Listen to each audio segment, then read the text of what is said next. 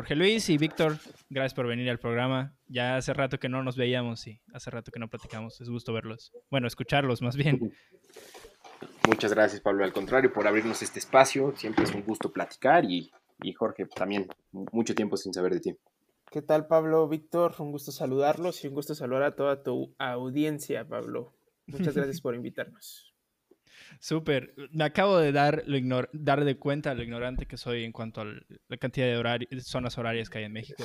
Sí, sí. Jorge Luis, ¿dónde estás ahorita? Estoy en Sonora y, me, o sea, pues como que estamos tratando de ponernos de acuerdo con la hora y, fue todo un tema explicarle a Pablo que, hay una parte de México eh, donde hay desarrollo que tiene, que tiene otra zona horaria y que, y que son dos horas más temprano ahorita. Pero de hecho, hay cosas en el trabajo que tengo que hacer eh, a las ocho y media de la mañana en la Ciudad de México y eso implica que me tengo que levantar aquí a las seis y media. Bueno, un poquito antes. Ah, madre listo.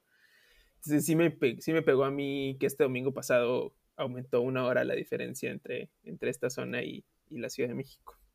Claro. Pero ¿a poco el cambio de horario no se da tampoco en, por allá. No, nosotros nos quedamos así y tiene todo el sentido. Está pensado, se supone, en, que tengas menos tiempo de sol eh, para ahorrar energía. O sea, nosotros estamos adaptados al, Estamos pegados a la zona horaria más bien de Arizona y California. Y entonces todos, o sea, las dos bajas y Sonora no cambian de horario. La verdad me acuerdo mucho si Sinaloa también. Eh, cuando hay cambio de horario en el centro, porque nosotros eh, queremos eh, mantener eh, menos sol para poder no tener prendidas pues, la refrigeración en, ¿cómo se llama? En, cuando el verano empiece con más calor y así. Según yo, por eso está pensado así. Esa parte a la que me, me, agarró en curva, porque, o sea, pensaba que era una zona horaria para la zona de Baja California, ese, esa zona horaria, el centro, y luego esta zona horaria extra de Cancún pero no sabía que ustedes no cambiaban horario. Sí, en esta ocasión. En esta ocasión no, no cambiamos horario. Eh, creo que sí, o sea, sí. O sea, nosotros siempre estamos a una hora o dos horas de diferencia de la Ciudad de México, dependiendo de la estacionalidad. Es muy interesante.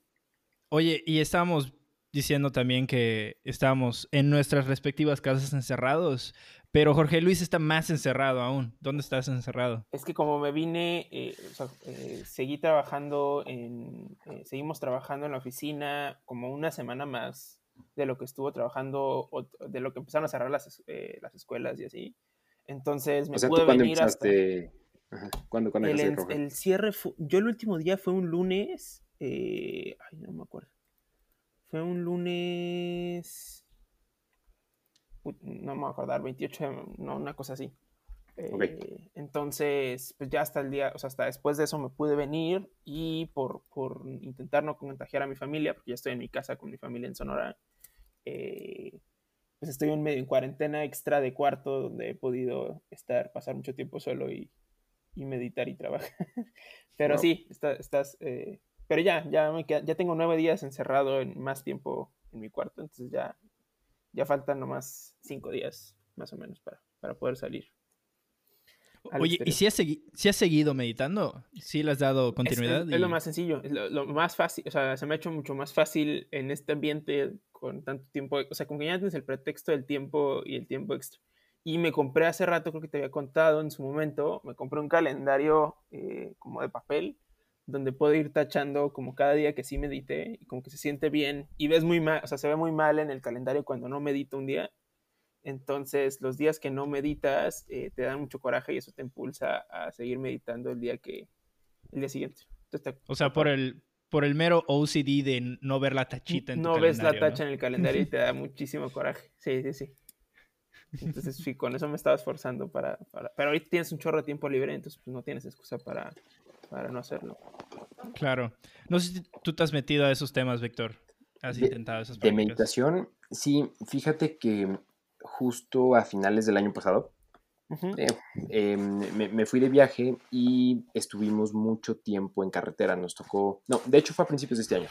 Eh, nos tocó la huelga de los productores de aceitunas en la carretera de Andalucía a Madrid. Y estuve, haz de cuenta, como en el cuento de la autopista del sol de Cortázar. Estuvimos nueve horas a camión parado, sin nada que hacer. Afortunadamente los datos jalaban, entonces lo que hice fue descargar la aplicación esta de... Ya había intentado My, eh, Headspace, me gustó, pero de esta... Em, de esas publicidades eh, dirigidas que te mandan en Instagram, me mandaron una que se llama em, Mediotopía. Meditopía. Muy buena, me gusta porque tiene por temas, tiene por, haz de cuenta, quieres eh, reflexionar en un viaje de carretera, quieres reflexionar en un viaje de avión, quieres meditar para quedarte dormido, para relajarte, para mí. Y sí, ahora, a diferencia de Jorge, a mí me ha faltado un poco de constancia. ¿no? Agarro rachitas de una semana, semana y media, decía hacerlo muy formal, y luego un día me gana el sueño, o me levanto tarde, o algo, y ya, murió el esfuerzo continuo. Pero sí ayuda bastante, la verdad sí te ayuda a... Eh, facilita un ejercicio de introspección que en otras condiciones sería muchísimo más difícil de poder empezar, yo creo. Sí, de hecho, habíamos empezado, Jorge y yo, este, nos metimos en ese tema con, o sea, no, empezamos a darle continuidad y, seguimiento con Headspace. Y es, es, es buena, pero siento que peca un poco de ser como siéntete bien y, y, es muy, no sé si decirle superficial en, ese momento, pero es mucho alrededor de sentirte bien. Y había encontrado otros que van mucho más profundo, que van mucho más hacia explora la naturaleza de tu mente y que decían que normalmente la meditación se vendía como un como una bola de estrés y y es mucho más que eso, es más, es más cercano a un acelerador de partículas, o sea, realmente conoces tu mente y, este, y, te das cuenta de las narrativas que te cuentas en la mente todo el tiempo y colorean realmente la, tu perspectiva del mundo. Pero lo interesante es que no tiene, no tiene ninguna afiliación, afiliación religiosa. Y, este, y de eso había estado hablando con Jorge sobre, sobre ese tema, es que, es que a mí se hace súper interesante porque justo creo que, de, o sea, primero usar aplicaciones es muy cómodo porque pues te ayudan a, que te guíe eh, tu, tu, meditación y te, te, concentres y sepas cómo te, te, dan tips, técnicas, ¿no? Y cuando se te va la onda, ya se te fue mucho a la onda y te recuerda a veces en un segundito ahí la aplicación de que te vuelvas a concentrar, te ayuda muchísimo. Pero, eh, pues al final de cuentas, depende de para qué lo quieras usar eh, la meditación.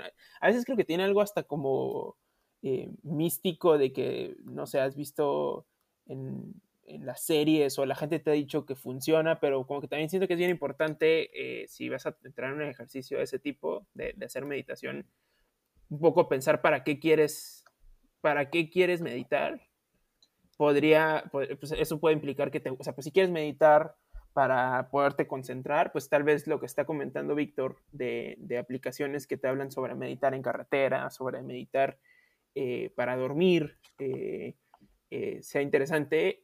creo que Headspace en técnicas es muy, muy bueno. O sea, te, o sea, ya das por sentado porque lo has usado muchas veces, pero las cosas, o sea, la animación que te ponen del scan, la animación, o sea, muchas animaciones que te ponen, a mí me han ayudado como a cuando ya siento como cierta turbulencia en la mente, a pensar, sí, es como en la meditación, o sea, pues, está nublado ahorita, pero espero que en algún momento, es como en la animación, está nublado ahorita, espero que en algún momento eh, esté menos, menos nublado el cielo, creo que me estoy metiendo mucho para la gente que, lo ha utilizado, pero digo que sí es importante un poco desmitificar la meditación en el sentido de que tienes que pensar como que para algo lo quiero hacer, ¿no? O sea, no solamente hacerlo eh, porque, porque no sé, quieres ser Ang de Avatar, la leyenda de Ang, sino, no sé, o sea, tratar de pues, buscar más claridad en tu vida, pensar más, mínimo, manejar más, tener más control sobre qué piensas o cuándo estás pensando y que no, no sé, o sea, buscar una, buena justificación para hacerlo también debe ser importante.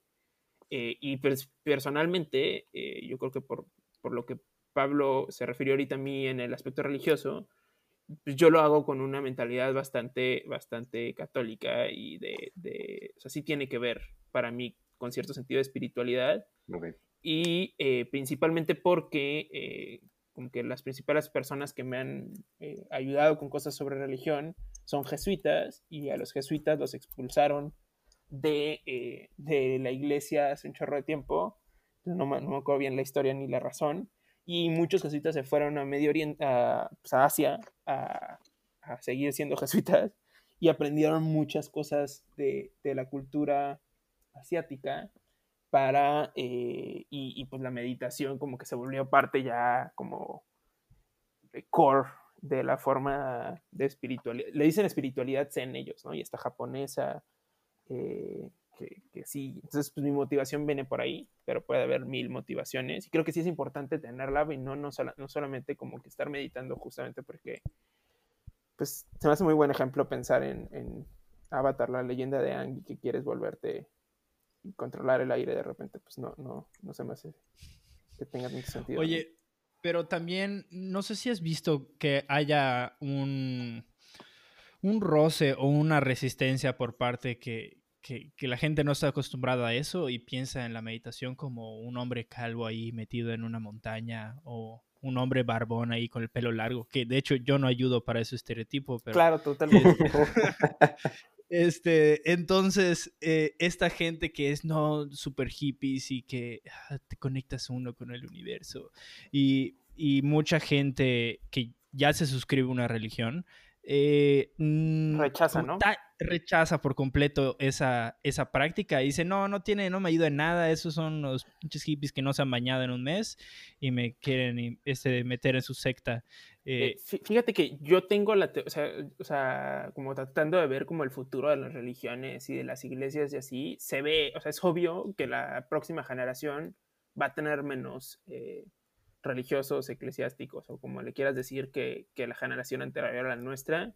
Y, yo creo que adaptar la religión a pues, este tipo de cosas más modernas va a ser una de las únicas formas de que pues, los que creen en la religión que pueda sobrevivir de alguna forma. No sé si me explique, o sea, como que siento que este tipo de cosas, a pesar de que gente, o sea, pues no sé. A ver, mi abuela medita, ¿no? Entonces es como, o sea, igual para mí fue fácil porque pues ella me enseñó eh, que, era importante la respiración, ¿no? No decía meditación, decía oración, pero era como, no más respira. Pues estaba meditando, la verdad, ¿no? Entonces, eh, entonces, tampoco se me hace que sea tan difícil convencer a un religioso de, este tipo de cosas y sí se le puede, se le puede dar ese giro, ¿no? ¿Tú por qué? ¿Tú por qué meditas, Pablo? Eh, siento que ha sido más de tratar de observar. Hay una, hay una frase muy buena que usa este Yuval Noah Harari, que igual estaba metido en meditación vipassana. Y decía que le parecía que la meditación vipassana es la cosa menos, o sea, menos dogmática que hay. No hay nada, ningún dogma este de, enganchado a él. Es simplemente una técnica de ver la realidad como es, o al menos como se te presenta. Y, siento que me ayuda a, a, conocerme mejor a mí mismo, a conocer la realidad y tratar de, a partir de ese momento, tomar decisiones y, y tener una mente más clara. Eh, siento que es saludable, o sea, es como, por ejemplo, eh, me, me, había dado cuenta que hay mucha gente que, que, que, que me están, están estresados y me están diciendo que que traían estos dos problemas en la, mente, que, que, que, no sabían cómo resolverlos y que, y que les traía un estrés y que seguían corriendo esa narrativa en su mente. Y le digo, oye, ¿has intentado meditar? Y me dice, ah, no. Y entonces es, es, es bien chistoso porque lo que es simplemente meditar es darte cuenta que estás pensando y, no, y no involucrarte en ese pensamiento, nada más observarlo. Entonces, el que siento que en un futuro, en vez de que, o sea, en un futuro va a ser, va a ser cotidiano y va a ser normal. Hace 20 años, 15, bueno, ni tanto, 10 años, si yo te decía, oye, voy a salir a correr, y si yo no soy maratonista, me vas a decir, güey, ¿quién te persigue? O sea, ¿por qué haces eso? y este de, y siento que va a ser lo mismo en, en, el futuro. También va a ser como que, ah, es como ahorita que, que digas, oye, me apesta la boca, no sé por qué tengo este sabor amargo, y te preguntan, ¿te lavaste los dientes? No, pues, obviamente te va a oler la boca si no te has lavado los dientes, es lo mismo con la meditación, o si no has meditado en todo el día y traes algo en la mente, obviamente te va a estar causando estrés y le va a estar dando mil vueltas, porque pues, no, has, no, has llevado esa práctica de higiene. Mental. Claro, pero justo eh, siguiendo en línea con lo que estás diciendo, Pablo, yo creo que el hacerte consciente de que la meditación es realmente una necesidad y una forma de em, hacer un check-up mental de qué estás haciendo tú, qué pensamientos estás teniendo, qué procesos mentales estás a lo mejor em, llevando a cabo de una forma inconsciente que te hacen sentir mal o que te incomodan o no sé, o sea, cómo está funcionando tu cabeza. Para llegar a ese nivel de conciencia necesitas hacer un esfuerzo voluntario de poner una pausa y decir, a ver, algo no está funcionando aquí. Así sepas meditar como eh, aprendió Jorge o tengas una motivación, ya sea espiritual o ya sea por eh, consejo de algún amigo, de alguna aplicación, lo que sea. O sea, el llegar al punto de decir, necesito empezar a hacerlo, sí requiere un esfuerzo consciente. Es decir, a ver, tengo que hacer una pausa, algo no está funcionando aquí. Y muchas veces no nos damos ese espacio y ese... No, no tenemos esa calma. ¿no? O sea, vivimos en el ajetreo del día a día, en esta mentalidad de estar sacando pendientes de forma tan constante, que en ningún momento nos damos la oportunidad de voltear a ver hacia adentro y decir, híjole, esto no está funcionando, me tengo que dar este espacio para ponerme en orden yo. No sé qué opinan. Sí, estoy totalmente de acuerdo, ¿no? Especialmente, o sea, creo que ahorita es el contexto perfecto en, en donde el tiempo no es un bien tan escaso como, como lo es en otras ocasiones para para tratar de generar la costumbre, ¿no? Para tratar de generar esas, esa parte, pues como, como, como dice Pablo, te lavas los dientes todos los días. O sea, es que al igual que lavarte los dientes, al igual que tocar un instrumento, ¿no? Al igual que eh, aprender matemáticas, pues necesitas práctica, ¿no? Entonces, eh, pues sí, darte este tiempo estos días es, es, es, un, es un, momento idóneo, tomando en cuenta que hay, que hay mucho tiempo para, para empezar a practicar y, y, tal vez en algún momento pues, volverlo parte de tu día a día, ¿no? Eh, sí, sí, sí, sí. Aunque, para que veas, a mí me ha costado mucho trabajo, no sé si a ustedes.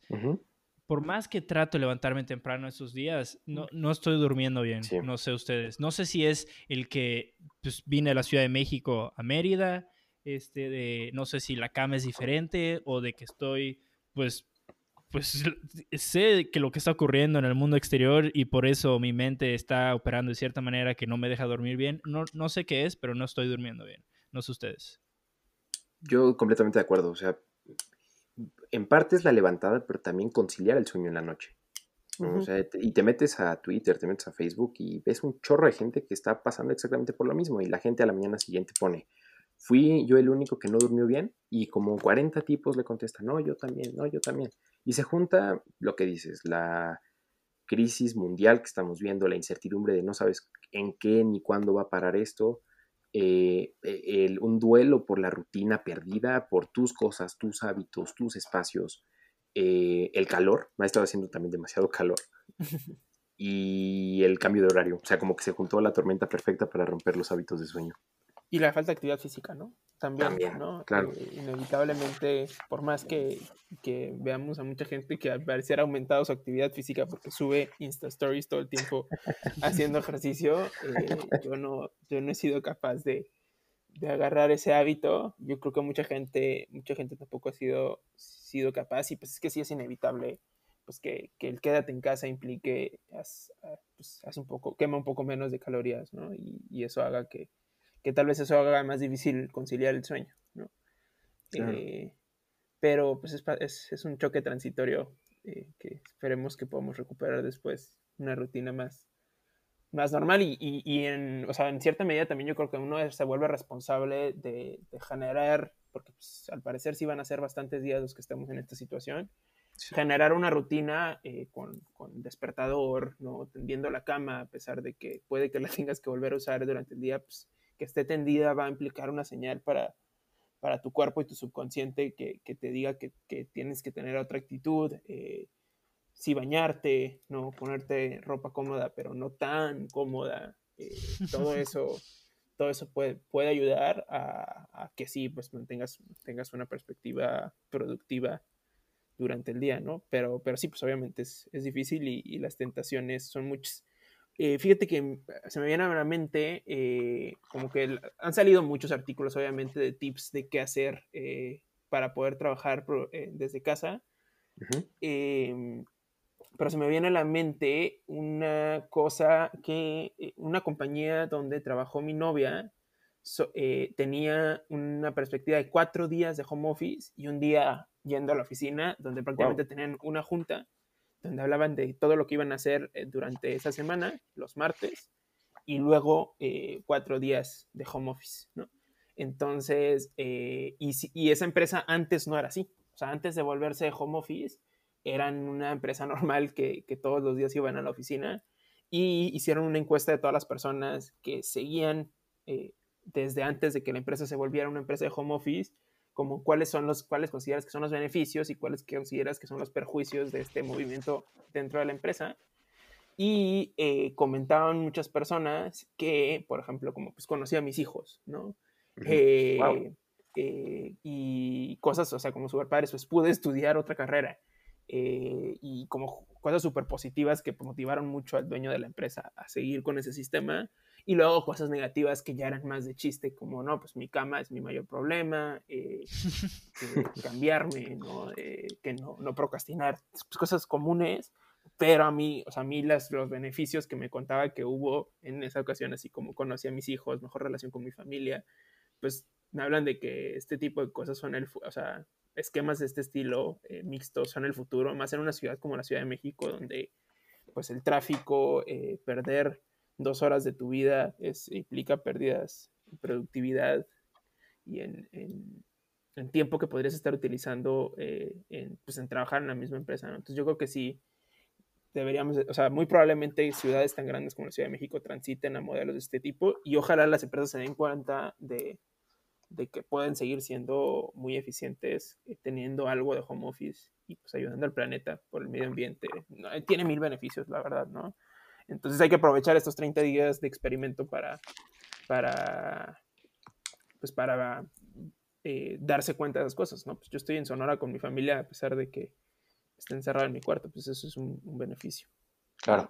Sí. Justo al respecto de lo que estás diciendo, Jorge, Em, estaba leyendo igual, ahora que han salido tantos artículos al respecto, que mm, eh, cuando hay un choque tan grande, o sea, justo el mejor momento para implementar un cambio de políticas, tanto en el sector público como a nivel empresa, es cuando hay este tipo de choques en los que te ves obligado a reaccionar de forma rápida y a generar capacidades que en un estado natural de las cosas no, no, no, no le hubieras tenido la atención eh, prestada ese tipo de detalles o bien no te hubieras atrevido a dar el, paso, ¿no? Y hoy por hoy estamos viendo una transición hacia mecanismos muchísimo más eficientes de comunicación entre las empresas, de cómo dar las clases en las universidades, ¿no?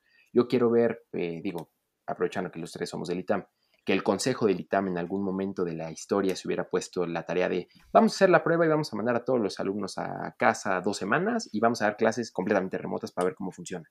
¿no? Hubiera sido muy difícil, difícil. Muy difícil que ni siquiera una materia la dieran eh, así, ¿no? O sea, ni en verano, ¿no? Y ahorita... Pues, Pero nada, ni una sola.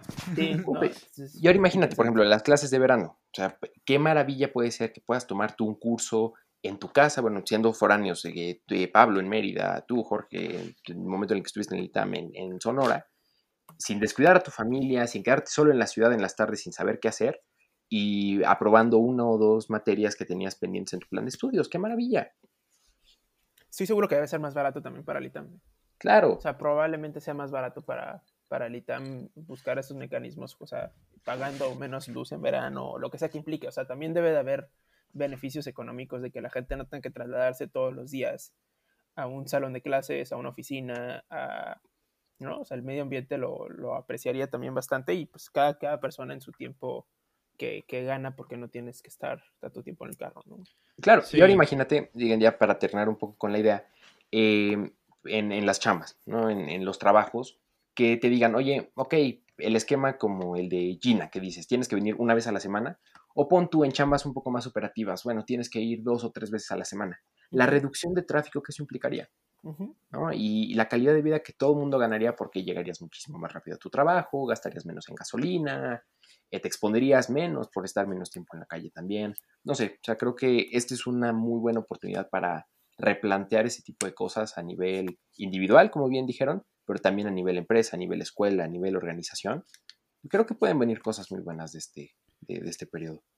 Sí, de hecho había visto un, artículo interesante de MIT que decía que este de we're not going back to normal y que, que, y que realmente no hay un normal al cual regresar y no es una cuestión fatalista pesimista, sino que, que no, o sea, nos vamos a replantear las cosas y esa es una de ellas, por ejemplo, en, en la parte laboral, que, que, por ejemplo, Jorge puede ponerse un traje para ir al trabajo y estar yendo este de el, el, mes completo a trabajar. Y, este, y como está, está yendo a trabajar, va bien vestido, saluda a todos, este de, lo ves sentado en su escritorio, pues podría librarse con, con no hacer tantas cosas y procrastinar. Pero si Jorge está en su casa y a los tres días no ha enviado nada de, avances, pues la gente se pone a pensar, oye, pues Jorge, ¿qué ha estado haciendo en todo este tiempo? Entonces hay un argumento ahí de que la gente es más productiva desde home office porque tienes que mandar, tienes que mandar resultados. Entonces, ahí es algo que creo que en la parte laboral la gente se va a empezar a cuestionar y va a haber un cambio de perspectiva. Y además va a haber cambio de perspectiva en muchísimas cosas.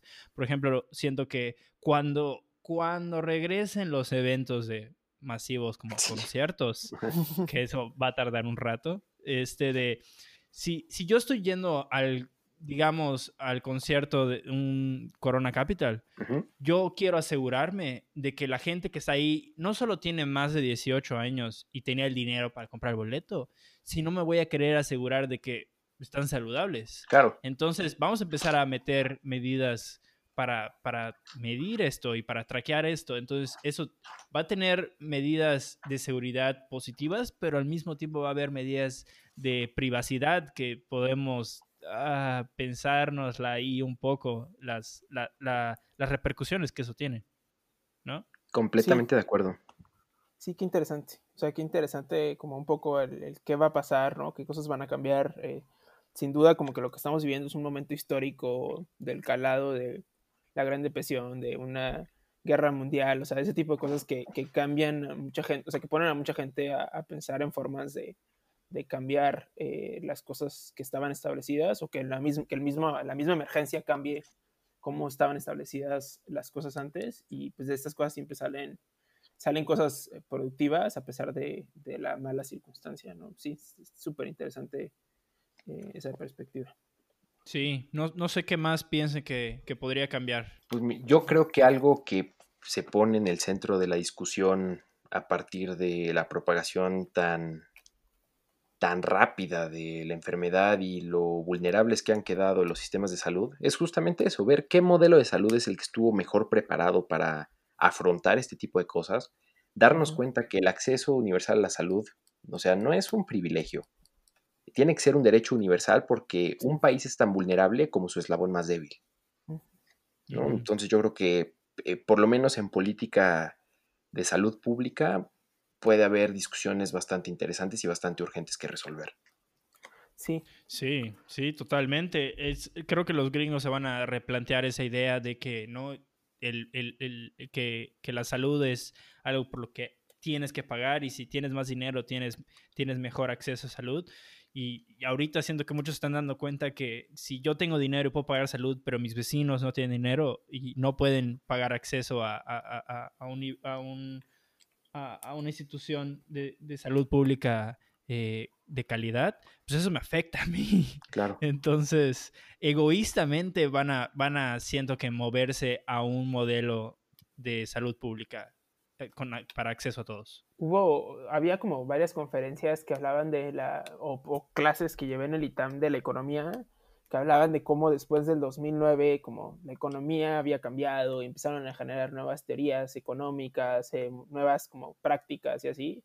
Yo creo que, o sea, si, si, si el 2009 fue como, o sea, fue, un, fue cosa de niños comparado con lo que va a pasar ahorita, toda la teoría, o sea, toda la, práctica económica, me dan ganas de ponerme a redactar a mi ejercicios de COSINCO con esto, o sea, porque sí, toda la teoría económica y todo lo que está eh, sucediendo, pues sí se va, se va, no se va totalmente al carajo, pero sí te, te, te, ponen mucho en duda como, como todas las políticas económicas que, que viste en clase. Lo que es más interesante a pesar de eso es que... Eh, que en Estados Unidos todos se pusieron de acuerdo a pesar de estar en en, un momento como muy ríspido de, de desacuerdo sobre política económica, todos quedaron contentos, o bueno, la mayoría quedaron contentos como con las soluciones que se están tomando, porque están tomando las de todos, ¿no? O sea, si había uno que opinaba, no, tienes que darle dinero a, todos, ah, sí, vamos a dar dinero a todos, ¿no? Ah, tienes que darle dinero a los desempleados, también a los desempleados vamos a dar dinero.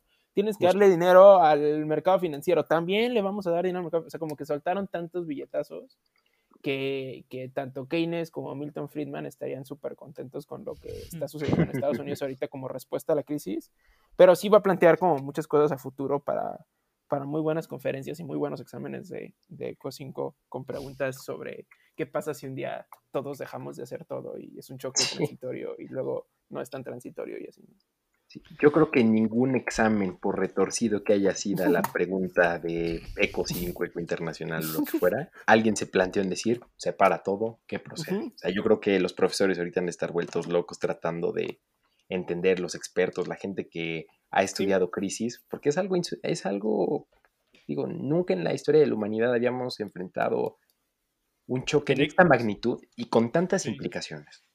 Sí, sí, sí, el tener que literalmente frenar la economía y ponerle pausa a todo desde que no saben qué, váyanse a su casa y, con, y, pues empresas que, que operaban muy bien, de repente del día a otro pues, pues no operan y entonces este de las implicaciones que eso tiene no las conocemos. Claro.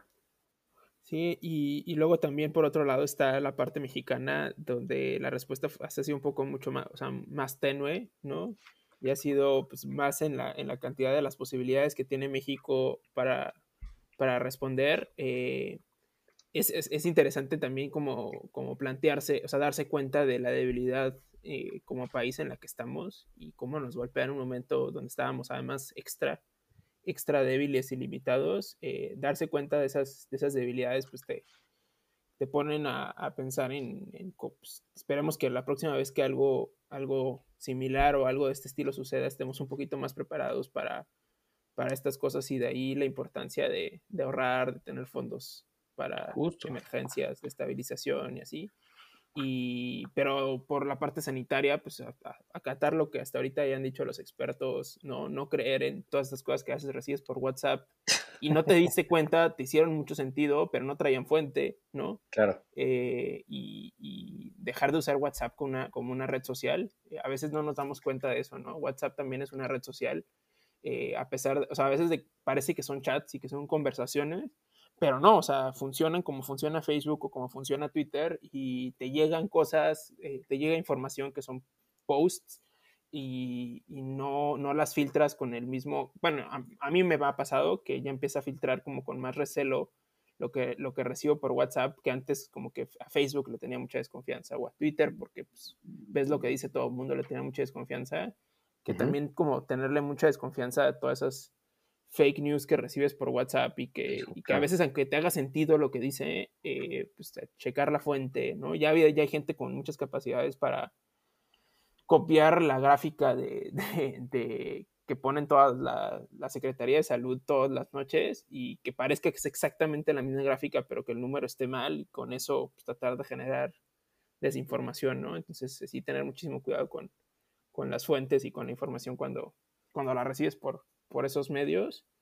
Eh, pero sobre todo eso creo que va, a valer la pena hacer una reflexión sobre, sobre la debilidad del sistema de salud y de la economía y de, de, pues, de todo, ¿no? O sea, de, la pobreza, de, toda la situación en, la que se encuentra el país. Justo, ahorita que estás diciendo, Jorge, me acabo de encontrar hace un par de horas en el grupo familiar. Ya sabes, la tía que, que siente que está eh, descubriendo el hilo negro con las cadenas de WhatsApp, compartió, ¿no? Dicen, oigan, ¿qué opinan al respecto? Y puso eh, esta nueva teoría conspiratoria que hay alrededor del COVID, ¿no? Que se supone que el COVID es un invento. ¿Saben? ya no entendí si era un invento de los chinos, si era un invento de López Obrador, si un invento de Calderón, yo no sé. Pero que COVID significa por la C Chapo Guzmán, Ovidio Guzmán, y 19 el año que detuvieron a, a, Ovidio. No, no, no, no, o sea, como que no, no, no, no de entender. Sí, o sea, dice, merecemos la extinción. Sí, ahorita que dices merecemos la extensión, una vez me acuerdo que hubo una encuesta en Estados Unidos sobre, le preguntaban a la gente de dónde creían que, o sea, de dónde venía la leche. Ah, sí lo vi. Y había un reactivo sobre, bueno, que decía eh, de, de la leche con chocolate, perdón. ¿De dónde viene la leche con chocolate? Para ver si la gente sabía de dónde venía la leche con chocolate. Y un reactivo de opción era vacas café. What? Y entonces y consiguió 4%, ¿no? O sea, no, no es, no es tampoco, pero a mí, a mí lo que me impresiona justamente es ese 4% o esa tía que acabas de mencionar, ¿no? Que es capaz de, de, de, pues, de tragarse la historia de la vaca café y tragarse la historia de, de Ovidio Guzmán y, y de los aliens y de todas esas cosas, ¿no? Sí, sí es bien complicado como, como tener conversaciones racionales con, con, con ese tenor, ¿no? Sí, está cañón. Sí, sí, o sea, ya cuando la discusión se va hacia esos lares, o sea, ¿qué, qué esperanza puedes tener de intentar dialogar sobre, oye, es una muestra representativa, no se están haciendo suficientes pruebas. No, no, no, es un invento del PRIAN porque el Chapo Guzmán. Dices, no, pues ya, o sea, se, se, se, cerró la comunicación ahí. Sí, sí, sí, totalmente. Sí. ¿Y qué haces, no? También la pregunta, o sea, porque un poco la filosofía que se nos, se nos inculcó a nosotros era eh, el debate, ¿no? Y como aprovechar, o sea, pues clases de ideas, donde todo el mundo pueda opinar y estar dispuesto a, estar equivocado y platicar y, tener una opinión e informarla, ¿no? Y eso a mí en mi vida universitaria me hizo cambiar muchísimas veces de opinión sobre temas que, que yo tenía así súper amarrados y, y, fundamentados. Y, pero pues cómo, cómo mantienes ese debate, cómo mantienes esa conversación eh, ante esa cantidad de desinformación o teorías conspirativas o dogmas que, se generan así como que ya son inamovibles, pero sí tienes que seguir tratando de, hacer el esfuerzo. Platicando esas cosas, como que a veces vale la pena, a pesar de que no lo vas a lograr convencer y que sigue creyendo que fue el Chapo, vale la pena para tú generarte claridad con tus argumentos y con tu forma de expresarte pues seguir teniendo esos debates, ¿no? Para explicarle, bueno, oye, yo, creo que así, ¿no? O sea, tú tratar de mantenerte con tu cabeza fría, eh, explicando como tu, tu, punto de vista y, tu argumento, ¿no? Me comentabas que escribías, eh, Víctor. Sí, justo, justo. Em, bueno, eh, así como long story short, hace pues, ya son dos años que salí del ITAM. Y bueno, tuve la, el privilegio de colaborar con ustedes dos en el periódico escolar El Supuesto. ¿no? Em, hace un tiempo ya tenía mi espacio en la sección de cultura justo del periódico, se llamaba, más, eh, se llamaba Desde el Atril. Y bueno, era un ejercicio, la verdad, de reflexión. Eh, trataba de cruzar dos tipos de reflexiones, o sea, algo que hablara de la cultura eh, en alguna de sus multifacéticas representaciones. O sea, teníamos el tema de una película que hubiéramos visto el fin de semana, algún libro que acabáramos de leer, algún comentario en el radio. O sea, la fuente no importaba realmente si era algo muy trascendente, un clásico o una reflexión de cafetería. Y tratar de aterrizarla a los problemas o a los procesos mentales, a los pensamientos, a las preocupaciones que creo yo y ahí sí es un poco el sesgo que pudiera llegar a tener, eh, compartimos las personas de nuestra generación o incluso de más generaciones, ¿no? Temas como el tiempo, la muerte, la presión por un futuro, la incertidumbre que se abre cuando uno escucha este tipo de noticias, eh, el querer encontrar belleza en cada esquina, ¿no? Como plantea un poco la película de, de la Sociedad de los Poetas Muertos, que de hecho fue la primera columna ya, la verdad, era un ejercicio que me, gustaba mucho, algo que disfrutaba bastante. Y aprovechando justo estos tiempos de cuarentena, eh, una amiga que siempre fue mi editora de cabecera, eh, Cecilia, que si llega a escuchar esto le mando un saludo. Em, e, ella justo el año pasado, por noviembre, dijo, oye, la verdad era algo que nos gustaba mucho, nos divertíamos mucho haciendo, ¿por qué no lo retomamos? Y justo a partir de, noviembre empezamos a ver cómo hacerlo, eh, creamos una página nueva. La verdad, y modestia aparte, quedó bonita. El, diseñador, la verdad, hizo un gran, gran, gran trabajo. Y aprovechando que tuvimos esta plataforma, que creamos esta plataforma, se abrió la idea de la posibilidad de recibir a más columnistas, gente que yo sé que escribió, que le gusta, que le gusta escribir, y que bueno, hoy por hoy saliendo de la escuela no tienes una plataforma en la cual poner sus ideas y no quemarlas como pudiera llegar a parecer hacerlo en un post de Facebook, nada más, ¿no? Que lo mismo te scrollean, lo mismo te dan un like y queda, ¿no? En el, en el newsfeed eterno.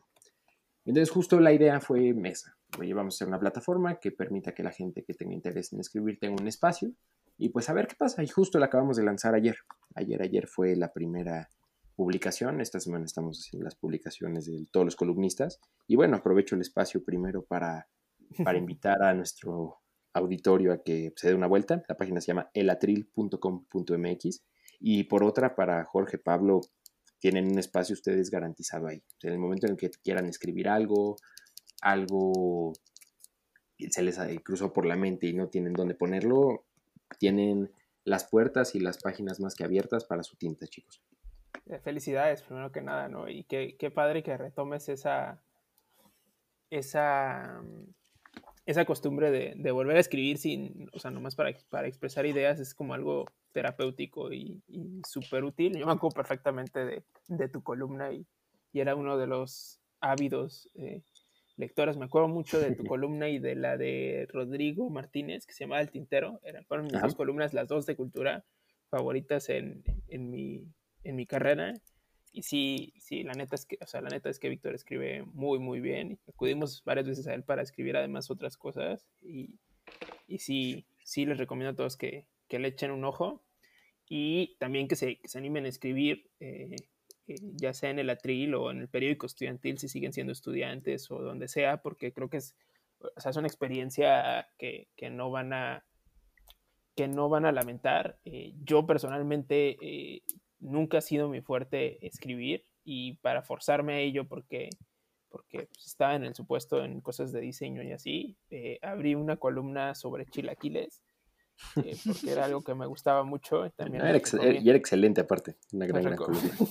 entonces, eh, entonces pues, o sea, para que vean que de cualquier cosa se, se puede escribir y no, no necesariamente lo tienen que compartir, pero, pero sí vale muchísimo la pena eh, también tomar, tomar ese hábito, ¿no? Y, a veces cuando, cuando ves en el papel, ni siquiera, o sea, tus palabras o en la computadora, como que toman sentido que, que en tus pensamientos que son como tan, tan borrosos y fugaces, no, no, no como que se te olvida lo que pensaste a pesar de que fue valioso y, y, escribirlo lo deja como, como pues muy bonito en, un lugar que puedes volver a, a tocar, ¿no? Entonces pues, está súper padre que, que, hayan arrancado este proyecto y felicidades, ¿no? Muchísimas gracias, Jorge. Justo eh, como última idea a propósito de lo que está diciendo Jorge, eh, sí es una actividad muy terapéutica regresamos un poco al principio, ¿no? El tema de la meditación. La meditación te ayuda mucho, yo creo, cuando lo que decía Jorge, tienes la mente nublada, como a tratar de eh, desenmarañar un poco los hilos que uno puede traer ahí. Pero uno se da cuenta que realmente las cosas están claras adentro cuando uno es capaz de ponerlas en papel. El momento en que uno toma eh, el lápiz y es capaz de plasmar algo que ha traído en la cabeza en palabras, en ese momento incluso el cerebro se relaja, el alma se relaja. ¿Por qué? Porque ya le lograste dar una forma. Entonces sí, completamente de acuerdo, es algo súper terapéutico y una actividad ahora en estos días que vale mucho la pena empezar a hacer. Sí, eh, Jorge también, no sé si quieres compartir, no estás, no estás yendo últimamente a la, a la radio, pero también participas en un programa. Sí, eh, pues, fuimos invitados a participar en una mesa de, debate tipo política en, Imagen Radio todos los miércoles, eh, miércoles millennials. Eh, vamos eh, representantes de diversas universidades. Ahorita como esa distancia van solo tres, pero casi siempre son cuatro. Y la, la, que modera es Yuriria Sierra, que fue una de las moderadoras de uno de los debates presidenciales de la elección de 2018, que es además exitamita ex miembro del supuesto de tercera generación, que fue... Wow. Eh, tiene 25 años el supuesto, ella como en la tercera generación estuvo en el supuesto, entonces sí, sí le tiene un cariño, cariño especial a, a Litami y todas estas cosas de las que hemos estado hablando ahorita. Entonces, pues sí, es una mesa de jóvenes eh, discutiendo sobre lo que sea todos los miércoles, está en radio, está en YouTube y está en Excelsior TV también.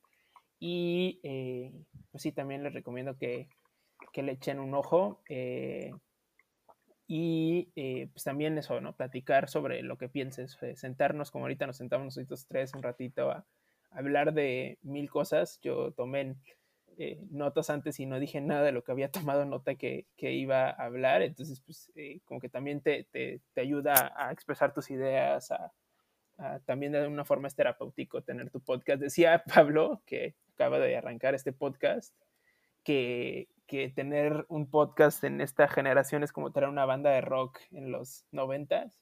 También si quieren arrancar un podcast, anímense. Si quieren escribir una columna, anímense. Si quieren, o sea, a ver, no hicimos nada, nada increíble ahorita nosotros, pero creo que nos está quedando un, un súper buen programa, ¿no? Entonces, anímense a ir a radio, a escribir un podcast, una columna lo que, escribir una columna, ir a un podcast, lo que, lo que sea, ¿no? Ir practicando en estas cosas que espero no sean de utilidad en el futuro. Sí, es, una cuestión más de compartir y, crear una conexión y poder ampliar la conversación y, la, y, los, los temas que se tienen que tocar.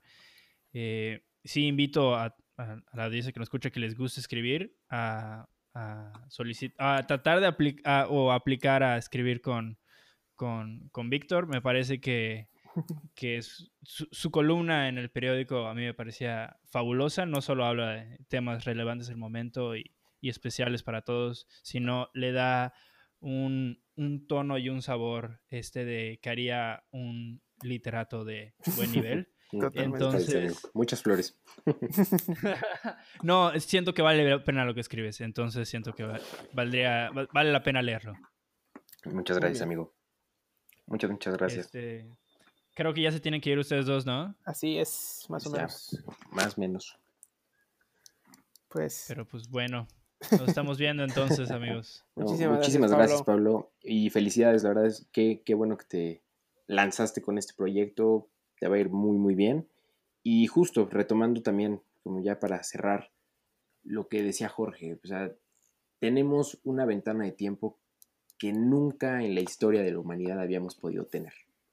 O sea, un momento para estar en calma, un momento para estar, sí preocupados, sí con la expectativa en alerta constante, pero también que nos ofrece la posibilidad de todas esas cosas que dijimos en algún momento, ay, algún día cuando tenga tiempo lo haré, creo que es una gran oportunidad para, para probarnos a nosotros mismos que realmente es algo que queríamos hacer, que podemos hacer, y por qué no, algo en lo que terminamos siendo buenos y algo en lo que a lo que le terminamos agarrando gusto, ¿no? Creo que es una buena forma de encauzar todo este tiempo.